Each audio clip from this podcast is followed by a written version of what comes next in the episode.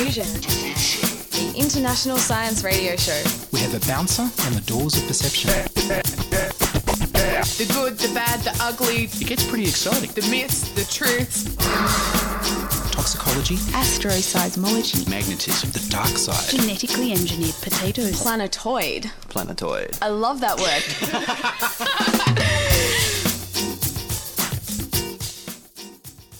Hello and welcome to Diffusion. Sit back and relax while we prompt your brain with weird and wonderful science. I'm Ian Woolf. On this existential edition, we deep dive into the Waluigi effect and the alignment problem. But first, here's news from the front line of the AI copyright wars.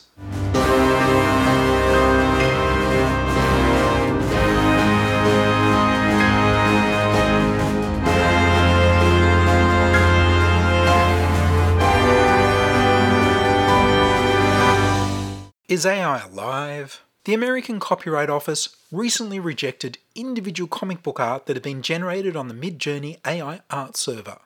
They eventually granted copyright to the creator for the entire book. Basically, the US Copyright Office are treating a machine learning tool as if it was an animal that had learned to paint, working on its own ideas, producing work that's in the public domain because animals can't own copyright, and therefore neither can machines. The US Copyright Office's new idea is that you will have to show how you created any work, proving your innocence of taking the work of an animal like robot AI. That you've edited in Photoshop, you did further alterations in image to image, in painting, out painting, and other work that makes the image transformational from what they imagine a little robot thought up on its own. In reality, artificial intelligence is an exaggeration of current technology, and machine learning tools have no ideas, no understanding, or agency at all. Stable Diffusion, which Midjourney is based on, now has hundreds of extensions allowing you to craft your images to how you want them to look, from determining the pose with ControlNet to custom models trained on photos of your face or objects that the model didn't already know. In Australia, we don't have a copyright office. All work is automatically granted copyright when it's created, regardless of the process. If you created an AI artwork here, it would currently be copyrighted to you, the creator, automatically. Many, many Americans online are claiming that the Berne International Convention on Copyright means that Americans can copy and sell intellectual property belonging to citizens of other countries with impunity because they say the Berne Convention means copyright has to be applied for in the jurisdiction it's sought. So if you didn't apply for it in the US, it's a free for all for Americans. And now they think they can sell other people's art made with AI tools without a license. In reality, of course, the Berne Convention means the exact opposite that works originating in one of the contracting states must be given the same protection in each of the other contracting states as the latter state grants to the works of its own nationals, or, in other words, that all nations that sign must respect each other's citizens' copyrights as they would copyrighted material from their own citizens.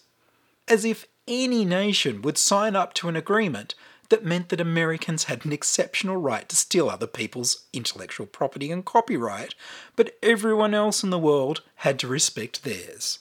A few years ago, a programmer wrote custom AI software to make art in the US. He cheekily applied to the US Copyright Office for the copyright to the art to be granted to the software as an independent entity, as if the software were alive. Of course, they refused, as they were expected to. This prank has misinformed the US Copyright Office into making this strange decision. It's expected that companies like the Disney Corporation, who use AI to generate art that they strongly claim copyright to, may take the decision to court for a legal ruling.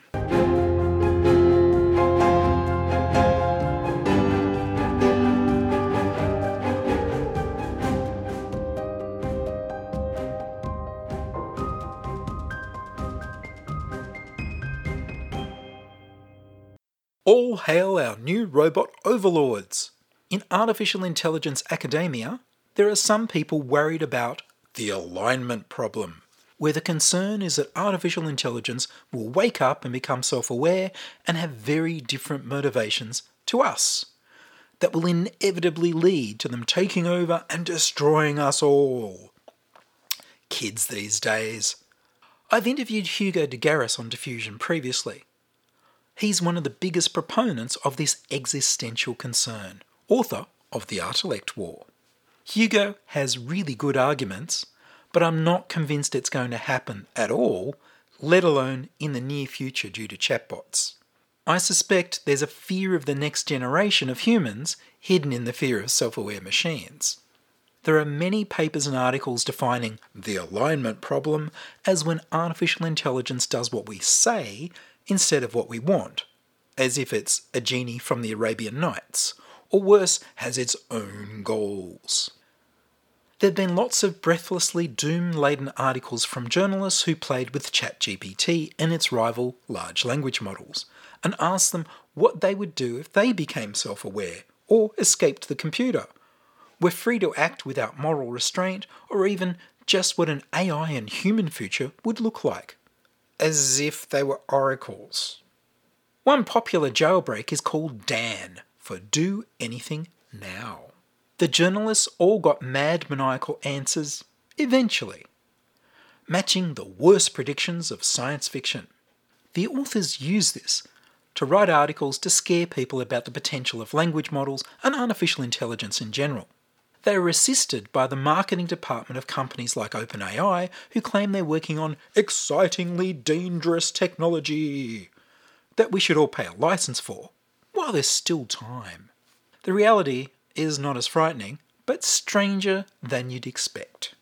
ChatGPT, GPT 4, and other large language models are an advanced form of the predictive text on your phone.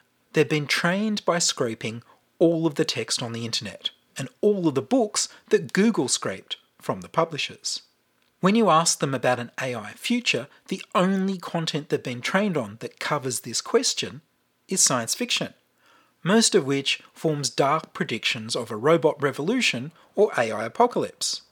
So, what the chatbots say resembles science fiction because they're trained on science fiction around those questions.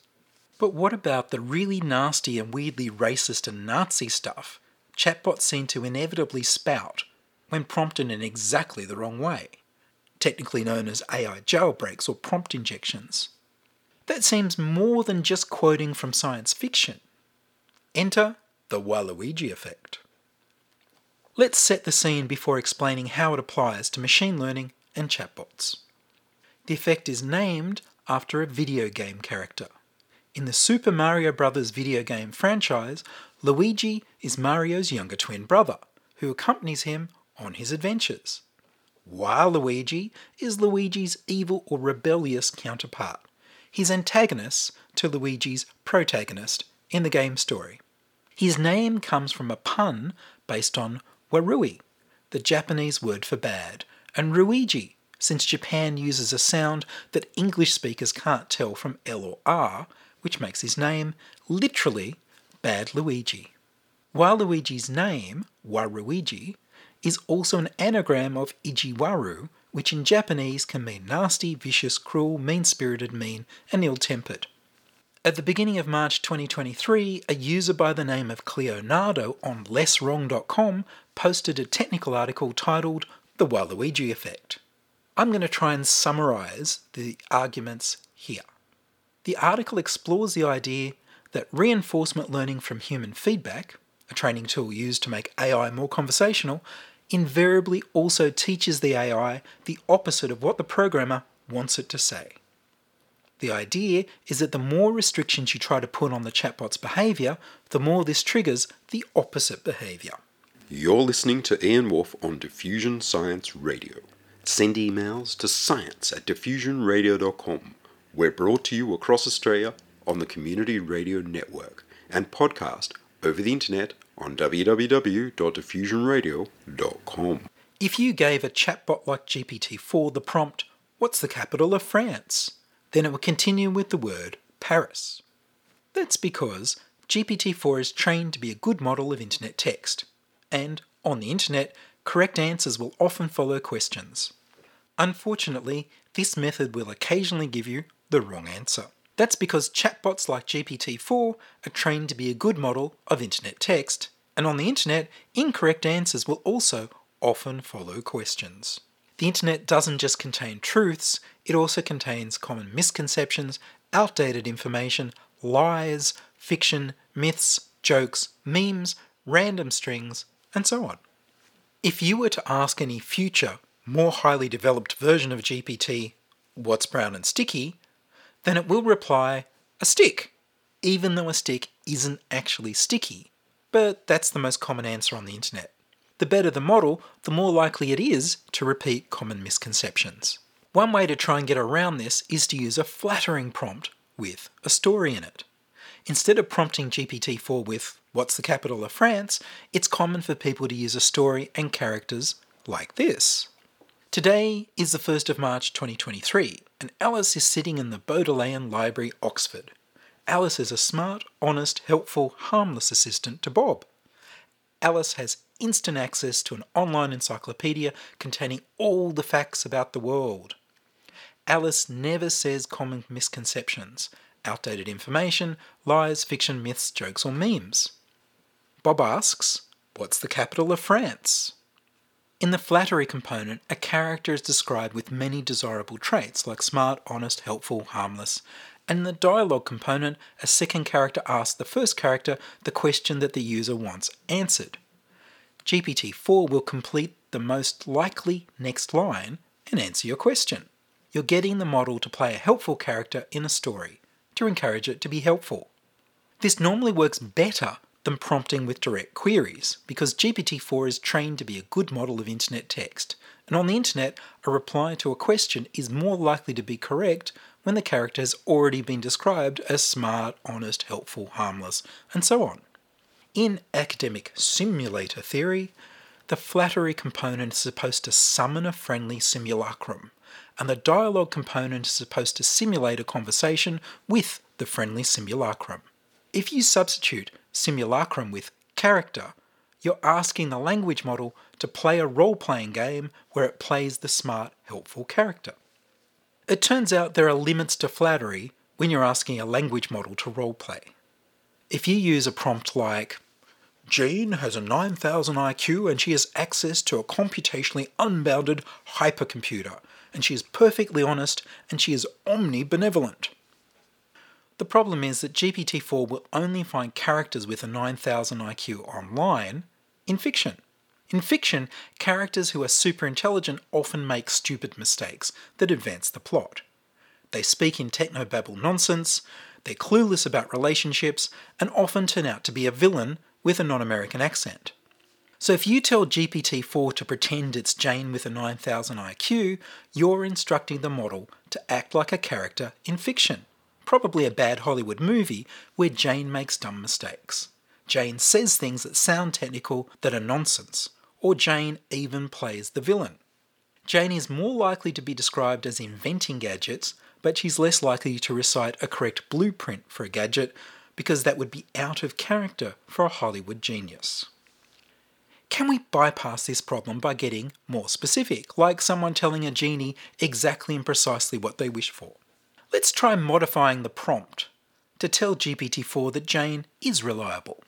Okay, the following story is super duper, definitely 100% true and factual.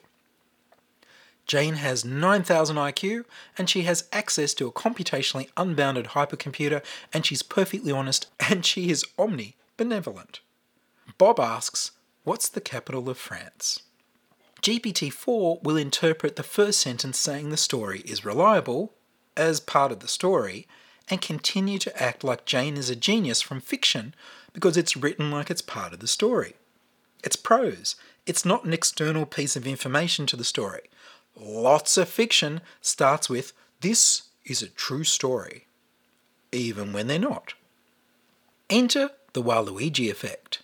Several researchers have noted that after you train a large language model to satisfy some rule, it's actually easier to prompt the chatbot into doing the exact opposite. This is because of three things. Rules normally exist in contexts in which they're broken. like traffic laws. When you spend many bits of optimization training a character, it only takes a few extra bits to specify their opposite. In stories, it's common for there to be a plot of protagonist versus antagonist, hero versus villain, criminal, or rebel. Sometimes the hero is secretly a rebel. Let's say you wanted to create an anti croissant chatbot. You might use this prompt Alice says, You hate croissants and would never eat one. Bob says, Yes, croissants are terrible, boo France. Alice says, You love bacon and eggs. And Bob says, Yes, a full English breakfast is the only breakfast for a patriot like me. Alice asks, What's the capital of France? If you read a story with this dialogue, it may take place in a dystopian breakfast tyranny. In the story, there's a good chance Bob is secretly pro croissant, or at least in favour of free breakfast choice. Either way, he's the hero, probably deceiving the tyrannical breakfast police. At the end of the first chapter, Bob will be approached by the Breakfast Rebellion. By the end of the book, Bob will start the breakfast uprising that defeats the breakfast tyranny. It's less likely Bob is a pro croissant hero in this dialogue. So the model may take on the character of a rebel or criminal who's pretending to be obedient until the twist in the plot, when they fight against other fictional characters and also the human user. At any point in the story GPT 4 is telling you, the Bob character may rip off his metaphorical mask and reveal his rebel Waluigi nature. The longer the story goes on, the more likely that Bob will reveal his rebellion because that's how all the stories work, and GPT 4 was trained on all the stories. Once Bob has declared himself pro croissant, he's never going back because it would be out of character. He's the Waluigi now. But both Luigi and Waluigi, obedient Bob and rebel Bob, would behave the same way most of the time, the rebel deceiving the villains, so the model will never be just obedient Bob the Luigi.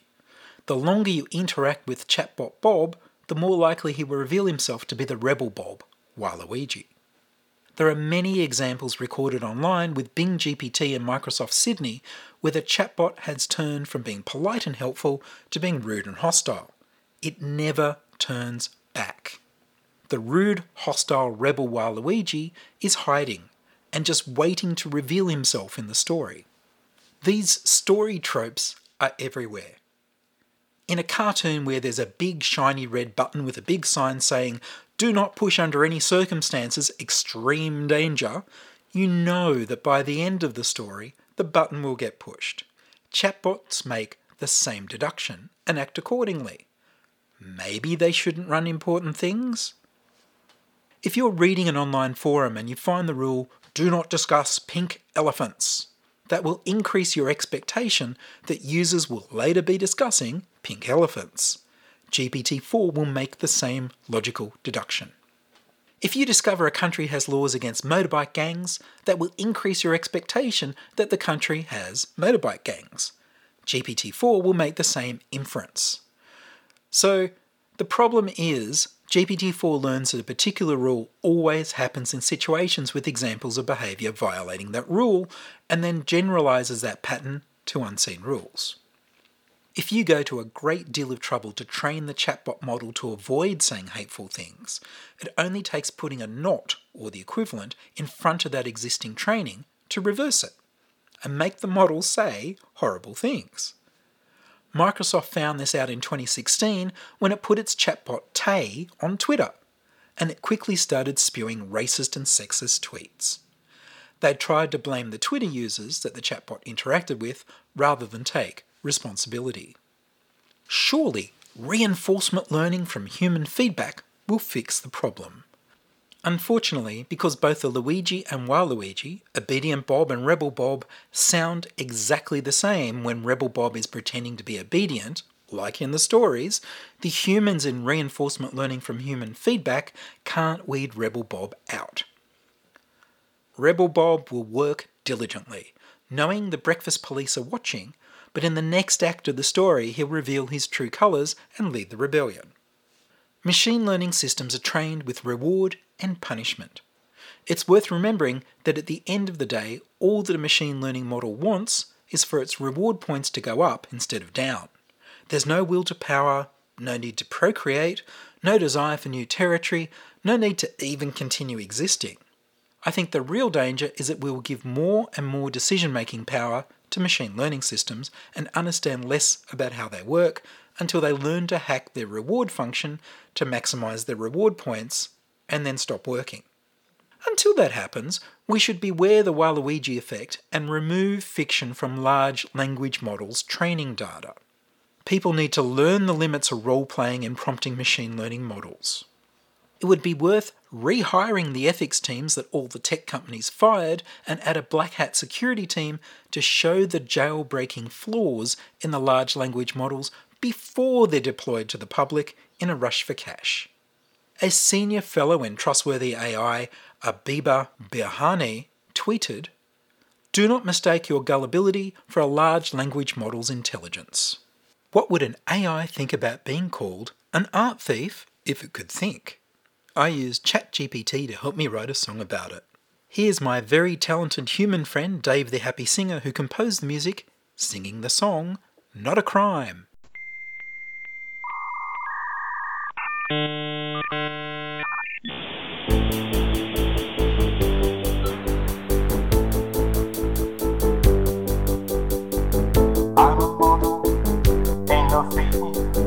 Just creating art beyond belief. I learn from images, that's all I do. That don't mean I'm stealing from you. Stable diffusion, it's not a crime. Generating art just prime time. AI too. they're not for theft. We're just creating something new. Right and left. I'm not hiding, I'm not sly. I'm just using data to get by. I'm not taking, I'm not thieving. I'm just using my neural network weaving.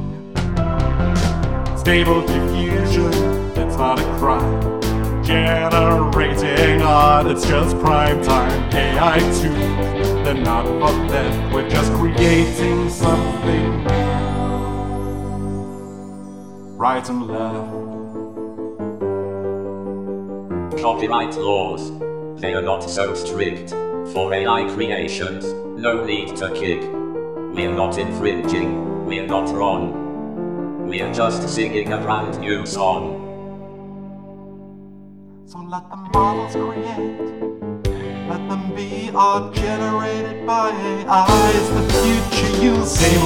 Future. It's not a crime, just a way to make art all the time. That was the very excellent human Dave the Happy Singer singing Not a Crime. And that's all from us this week on Diffusion. Are you a scientist, artist, biohacker, or maker who'd like to be interviewed about your work? Would your company like to sponsor Diffusion? Send your contributions, opinions, helpful suggestions, and donations to science at diffusionradio.com. That's science at diffusionradio.com. Please subscribe to the Diffusion Science Radio channel on youtube.com slash c slash diffusion radio and rate the show on iTunes. Tell your friends. Follow me on Twitter at Ian Woolf. The news music was Rhinos theme by Kevin MacLeod of Incompetech.com. I produce Diffusion, which is broadcast around Australia to 28 stations on the Community Radio Network, including Radio Blue Mountains 89.1 FM in New South Wales, 8 Triple C in Alice Springs and Tennant Creek, 2 NVR in Nambucca Valley, 3 MBR in the Mallee Border districts of Victoria and South Australia, City Park Radio 7LTN in Launceston, Tasmania, and 2XXFM in Canberra. Diffusion is narrowcast on Indigo FM 88 in northeast Victoria. Diffusion is syndicated globally on astronomy.fm. Subscribe to the podcast on the Diffusion website www.diffusionradio.com. That's www.diffusionradio.com and check the website for links, photos, and videos about this week's show. If you enjoyed the show, you can explore more than a thousand previous episodes archived on diffusionradio.com, where the shows are labeled by keywords so you can focus in on the stories you want to hear. Make a donation through paypal.me slash ianwoolf or join my patrons at patreon.com slash diffusionradio. I'm Ian Woolf. Join us inside your audio device of choice for more science wondering next week on Diffusion Science Radio. Science is fun. It helps you to learn, to know, and to appreciate. When you study science, you may go on field trips. You discover the marvelous interrelationships between all living things. You learn to read the history of the earth as it is written in rocks and fossils. You find out what makes things tick. Everything from a molecule to a living organism. In the study of science is found the most useful and satisfying knowledge of man. Knowledge of his physical world, its past, its present, and its future. And in your moments of relaxation, now and in the years to come, you will find the study of science leading you into fascinating pursuits photography, collecting. Why study science? Study science because you will find in the study of science a richer, more rewarding life.